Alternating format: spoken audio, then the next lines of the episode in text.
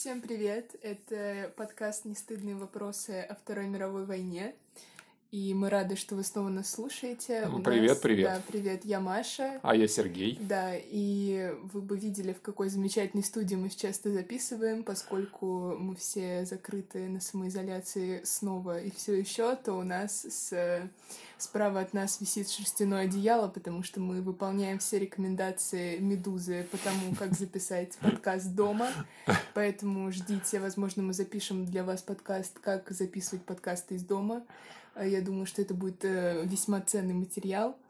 А, но перейдем к теме сегодняшнего да, подкаста. Ну, давай уже, ближе да, к делу. Да, ближе к делу. Я хотела сказать, что сегодня мы будем обсуждать, э, что было в Германии при Гитлере, э, потому что это довольно важная тема для понимания Второй, Второй мировой. Да, да, Второй мировой, спасибо.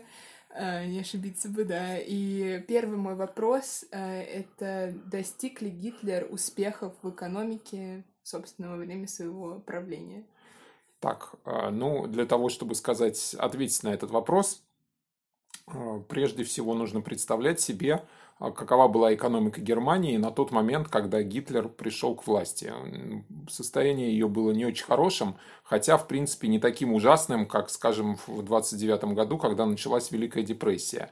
Э, трудно сказать, э, произошел ли выход для Германии из состояния Великой депрессии до прихода нацистов к власти. На этот счет есть споры, скорее всего нет, но можно говорить о том, что улучшения в экономике, безусловно, наметились. И Гитлер какие-то вещи продолжил, а какие-то, наверное, придумал самостоятельно. Ну, нет, конечно, не придумал самостоятельно, а предложил чисто нацистские вещи какие-то.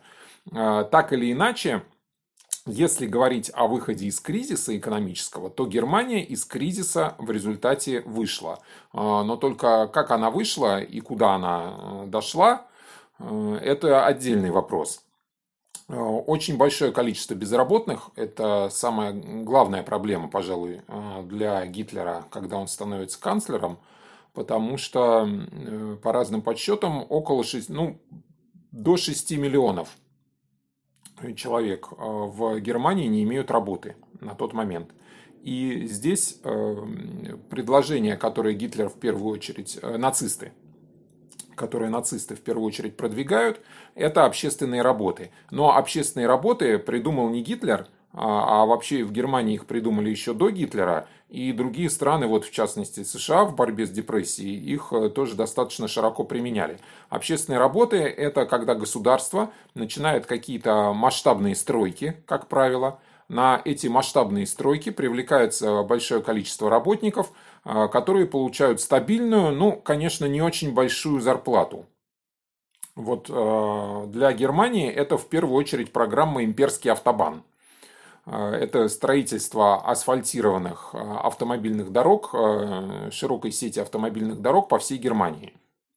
И на этой программе в общей сложности было задействовано почти 2,5 миллиона человек. То есть, с одной стороны, достаточно большое количество людей привлекается и начинают получать стабильный доход. С другой, то есть они заняты, они трудоустроены. С другой стороны, прямая выгода для экономики. И а, именно улучшение положения а, низкоквалифицированных рабочих, оно в значительной степени а, свидетельствовало, ну, скажем так, явилось результатом первых успехов политики нацистов. Потому что мы уже говорили как-то, что положение этих рабочих было самое уязвимое, получали они меньше всех. И в первую очередь страдали, если э, происходили какие-то масштабные увольнения. В данном случае они, э, их положение, положение низкоквалифицированных рабочих, оно значительно улучшается. Во-первых, они получают так или иначе стабильную работу, а во-вторых, э, стабильную зарплату. Но, конечно, не только имперский автобан, здесь еще огромное количество, нужно понимать, что начинается строительство военной промышленности. И в эту военную промышленность требуется огромное количество рабочих. Кроме того, ну, это не экономическая мера, э, более политическая, э, так как нацисты восстановили э, обязательный призыв в армию, всеобщую воинскую повинность уже достаточно быстро после своего прихода к власти, то они избавились, скажем так, от значительного процента безработных, призвав просто мужчин в армию. То есть Мне вот... кажется, это то, как решит проблему безработицы наше правительство сейчас. Ну, э, кстати сказать, для этого нужно иметь какие-то конкретные, на самом деле, милитаристские цели и планы.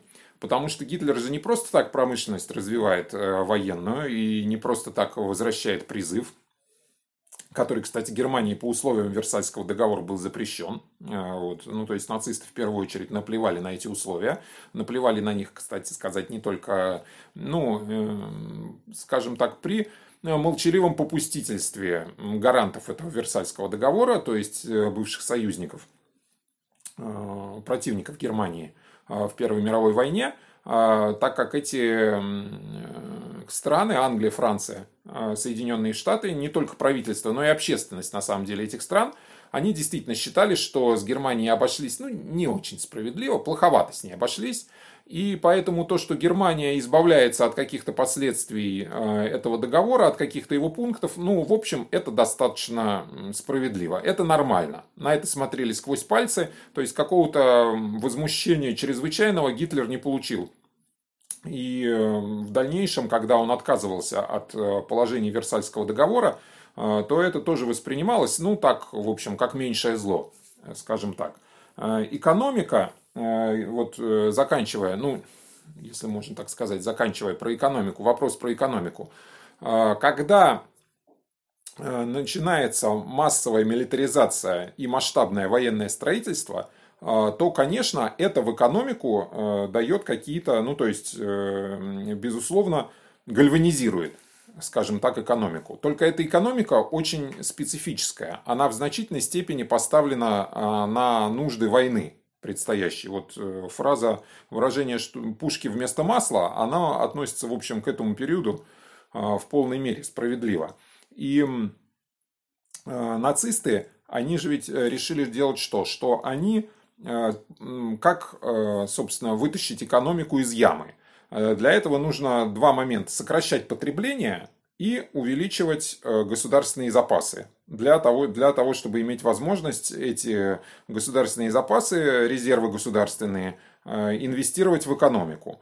Значит, уменьшить потребление, ну, то есть, чтобы люди меньше покупали, условно говоря. Чтобы люди меньше покупали, меньше тратили.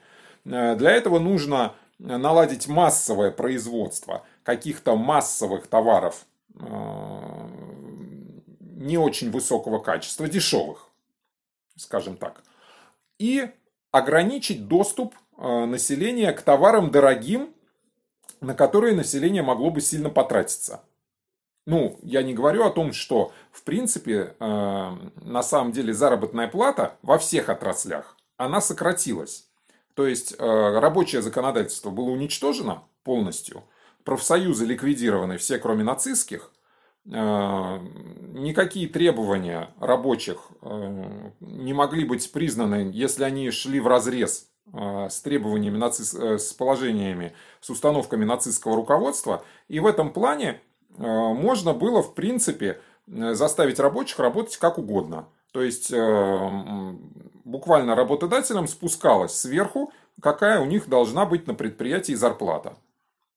Вот, в отрасли конкретно, в, в отрасли вообще конкретно на этом предприятии. Сколько нужно платить рабочим? Ну, про, почти э, социалистическая система, ну, в, как, в какой-то степени. И поэтому это все, конечно, сокращало издержки у производить, у промышленников, в промышленности сокращало издержки. На самом деле, вот, э, если судить о том, сколько рабочие стали работать, после прихода нацистов к власти и сколько они стали получать, то вот э, по подсчетам экономистов они где-то 25% потеряли в своей зарплате, то есть где-то четверть. А, скажем так, средний класс, ну вот э, те, кого у нас называют э, сейчас индивидуальными предпринимателями, они должны были э, просто от своей прибыли э, там от 15 до 40 процентов, ну вот, например, юристы должны были 40 процентов своего дохода отдавать в фонд партии. Это не налог, вот. А это просто вот фонд партии. И э, это было отрегулировано, в принципе, для всех категорий. То есть, сколько там лавочники должны, то есть, владельцы небольших магазинов, сколько они должны отдавать. Все было расписано.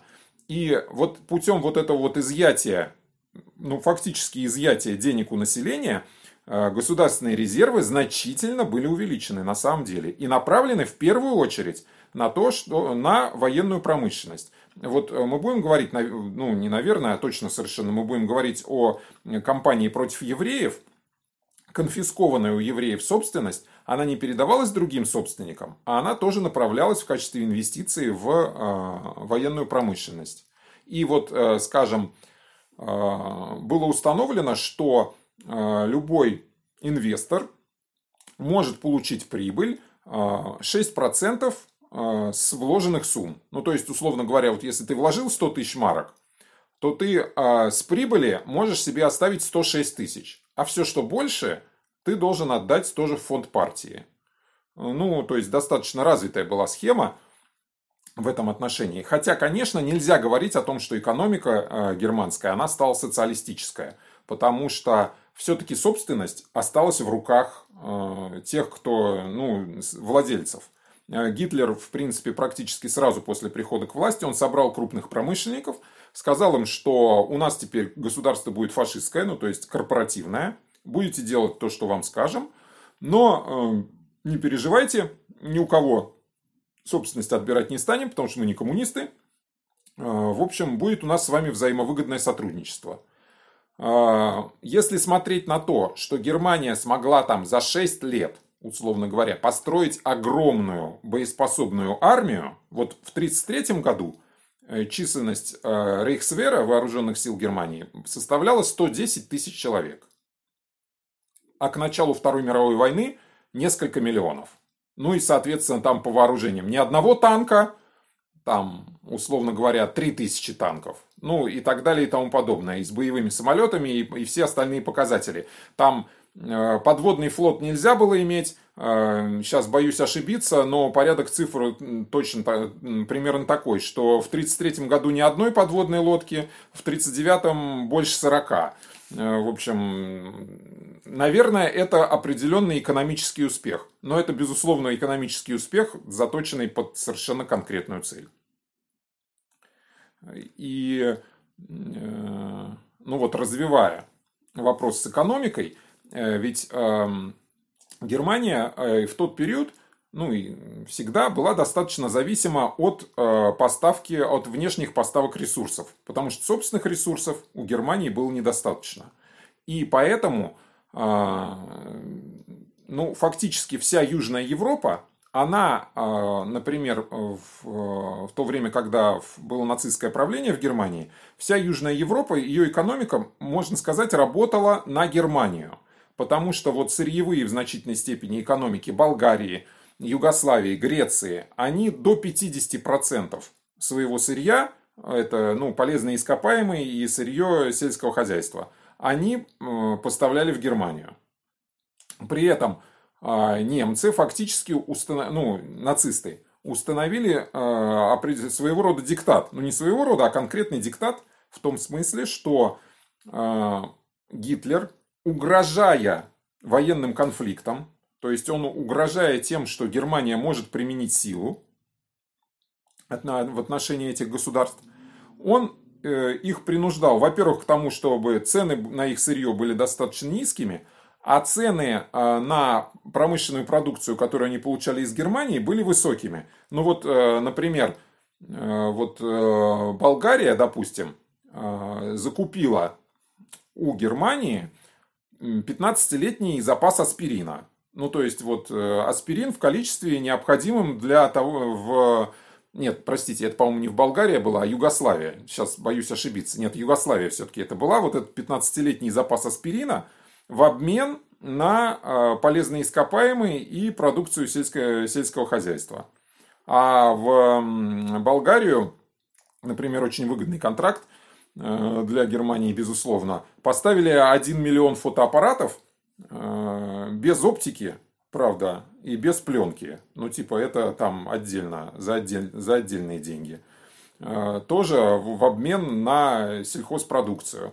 Э, что касается сельского хозяйства в самой Германии, то оно тоже приобрело, нет, вообще вся экономика в Германии, она приобрела такой плановый характер. На каждом предприятии управлял, в принципе, не хозяин, а, скажем так, э, три человека.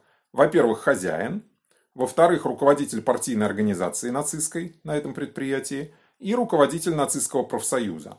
А э, были созданы, ну, скажем так, э, трудно сказать, трудно это, это не министерство, а, скажем так, территориальные и отраслевые управления экономикой, которые занимались управлением экономики по определенным отраслям и э, в определенных областях, там порядка 22.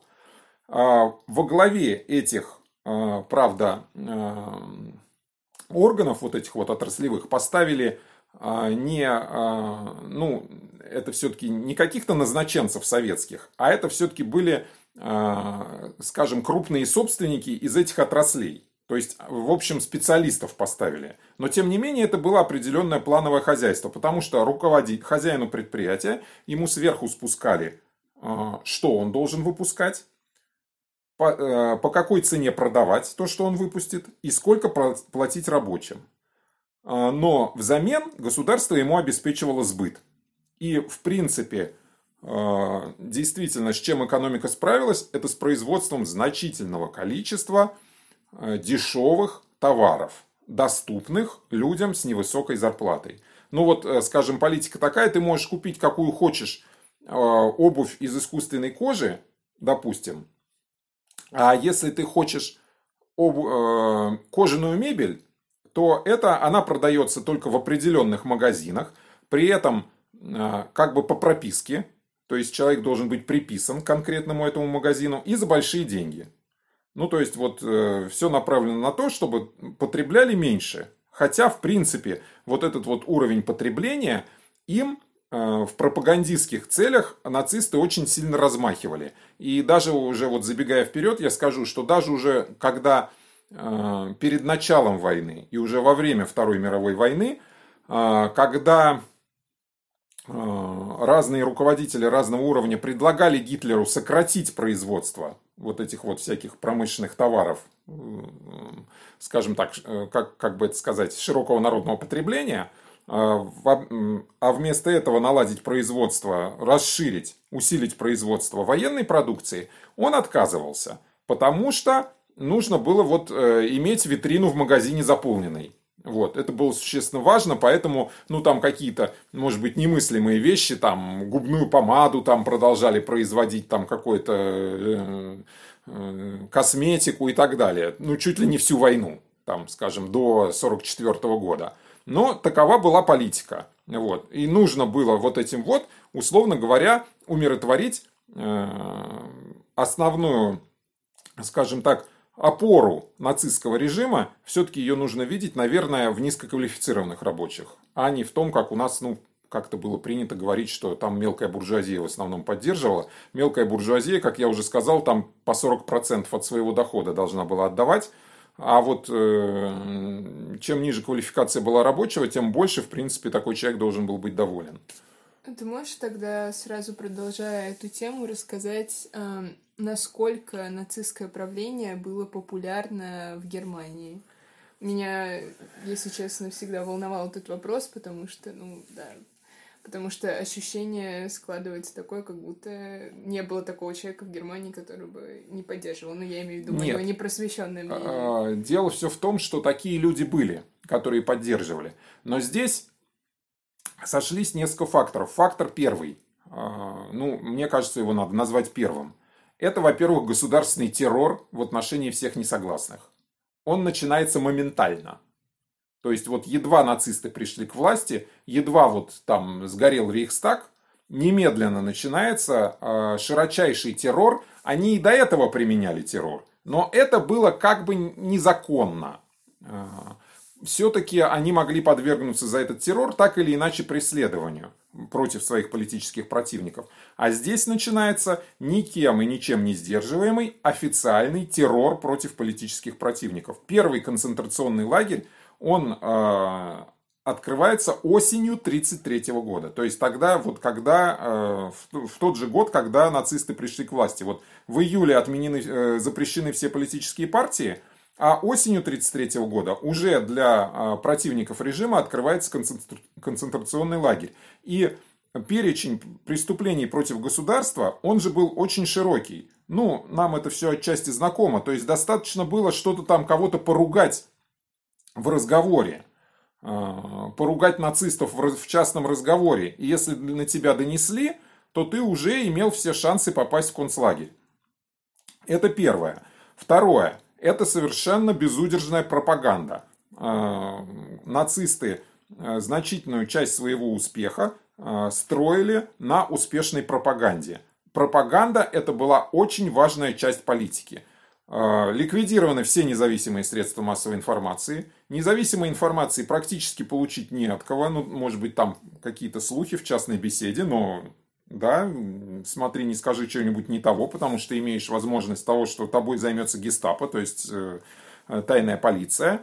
Э, пропаганда трубит Подожди, это не было никак обыграно в хрониках Нарнии в первой книжке Лев, колдунья и платяной шкаф, когда они попадают в Нарнию первый раз, то там э, э они говорят, что у деревьев есть у, у деревьев есть уши, и ну, там конечно. есть тайная полиция а как же? королевы. Как, а как же, разумеется, конечно. Это безусловно, но учитывая, когда это писалось, вот, э, конечно, я думаю, что он имел в виду в первую очередь именно это. Э, она печально знаменитая, но делается, ну, меньше было известно какие-то аналоги там европейские, наш там, вот, но тайная политическая полиция, ну, тайная полиция, гестапо, она становится достаточно быстро известной за пределами Германии именно вот своим а, своей жестокой и такой вот э, антидемократической деятельностью. Да-да-да, помните там, когда это стоит им только в, в этой хатке у бобра произнести какие-то слова неправильные, сразу же вот эти волки э, бегут ну, типа того, да, да. Да, да, да. Это очень как бы вот для того времени навеяно, я думаю, что, ну, не знаю точно, но история в реальном мире, которая могла бы это навеять, скажем так, это, конечно, история с, со всеобщей, вот, с тотальной слежкой э, в Германии. И когда у тебя, с одной стороны, ты знаешь, что преследуют всех, кто хоть как-то э, выражает недовольство, а с другой стороны, тебе постоянно трубят в уши из всех доступных средств массовой информации, э, даже вот телевидение. Германия же в этом плане, она была пионером налаживания телевизионного вещания. Э, вот. Э, даже телевидение, если посмотреть, вот я читал программу телевидения, она целиком абсолютно пропагандистская. То есть там сплошные выступления фюрера, сплошные новости о текущем положении э, каждый день. То есть давление было колоссальное. И может быть, еще играло то, что здесь трудно отделить. Вот когда тебя все говорят, что жить стало лучше, условно говоря, жить стало веселее, или тебе действительно стало жить, э, ну, получше. Ну, вот э, не было работы, допустим, очень низкое пособие по безработице, едва там с хлеба на квас. Вот. А тут, э, ну, какая-то стабильность. Потом вот эта вот риторика о том, что мы восстановим свое достоинство, мы все себе вернем. Реваншизм. Э, как государственная политика, все это действовало. И это, конечно, мозги, я думаю, промывало конкретно. Хотя, наверное, ну не наверное, а сто процентов были люди, э, которые не, не разделяли и не поддерживали. Но они это делали, они вынуждены были все это делать про себя. Э, а большинство, думаю, да, в определенный момент, конечно, поддерживало. Как это не прискорбно. Эм, и тогда вопрос, знали ли немцы про существование концлагерей?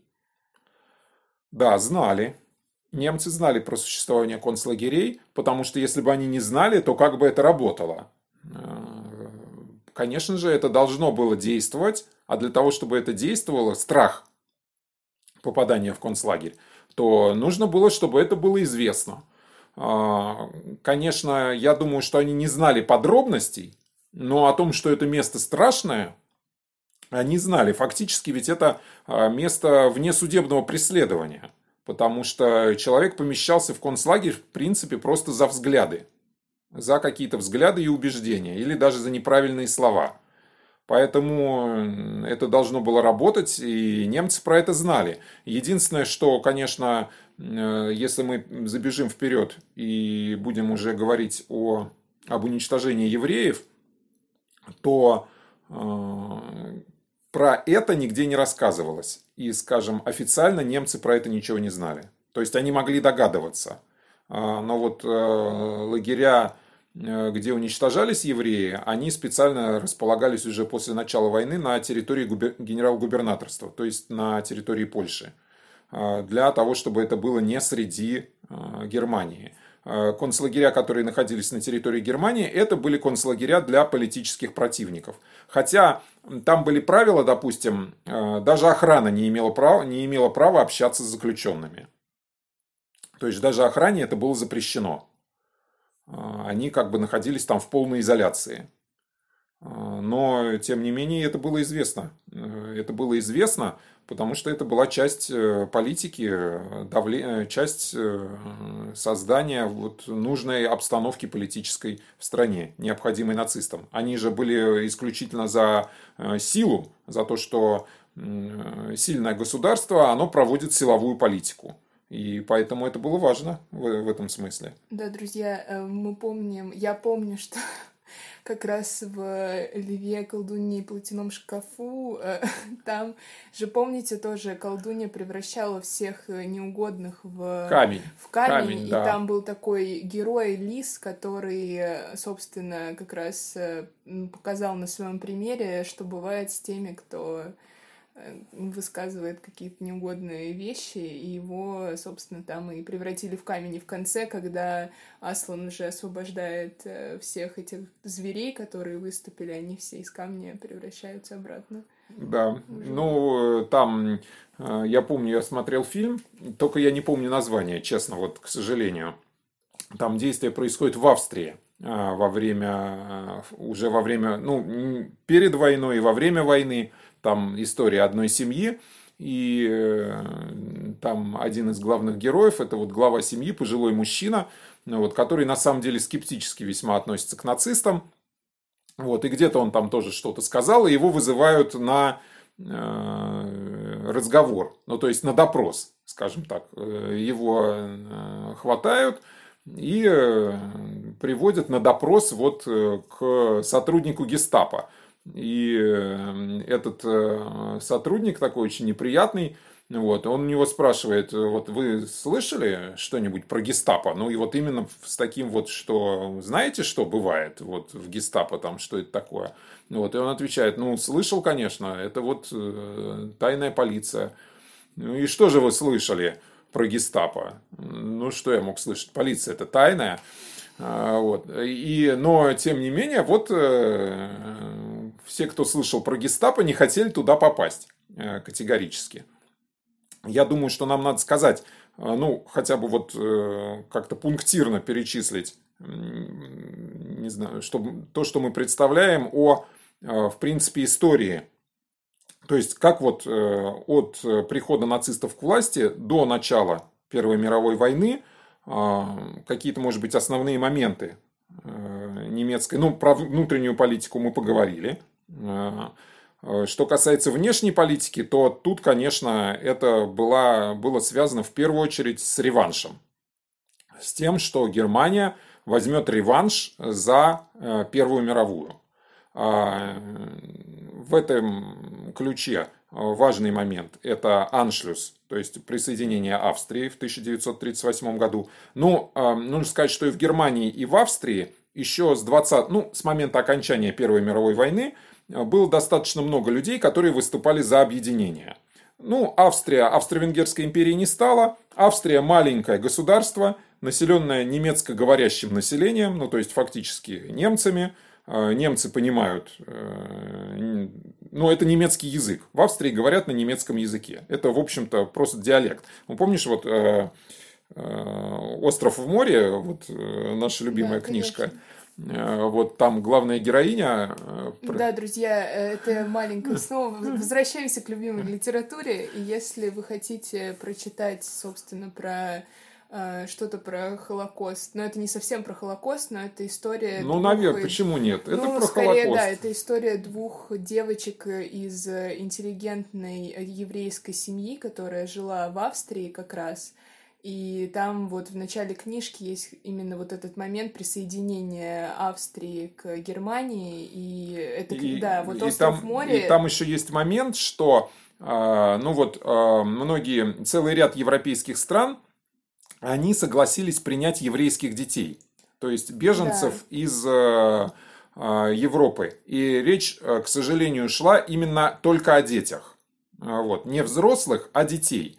Какая-то часть оказалась в Англии, там в скандинавских странах, и вот в частности Швеции. И там есть вот история, как она в гимназии, да, или ну в школе, короче говоря. В Швеции. Да, в Швеции, Шведской, да. да. Она в, училась в, там в гимназии. Да, в гимназии. В шведской гимназии немецкий язык, ну, то есть занятие немецким языком, она думала, что у нее как раз никаких проблем не будет, а потом э, выяснилось, да. собственно, что она не на имперском языке говорит, а на австрийском. Она, она же из Вены, да. Она говорит, э, как говорят австрийцы. И из-за этого там у нее как раз самый вот конфликт. Э, в ча... Ну, не совсем не из-за этого, потому что там понятно, что учительница, она таких нацистских убеждений ну, явно в общем, сама друзья, взглядов. книжка да. потрясающая, если вы хотите, так Ну, сказать, в общем, да, рекомендуем вот от души. Автор Аника Тор. Аника Тор «Остров в море».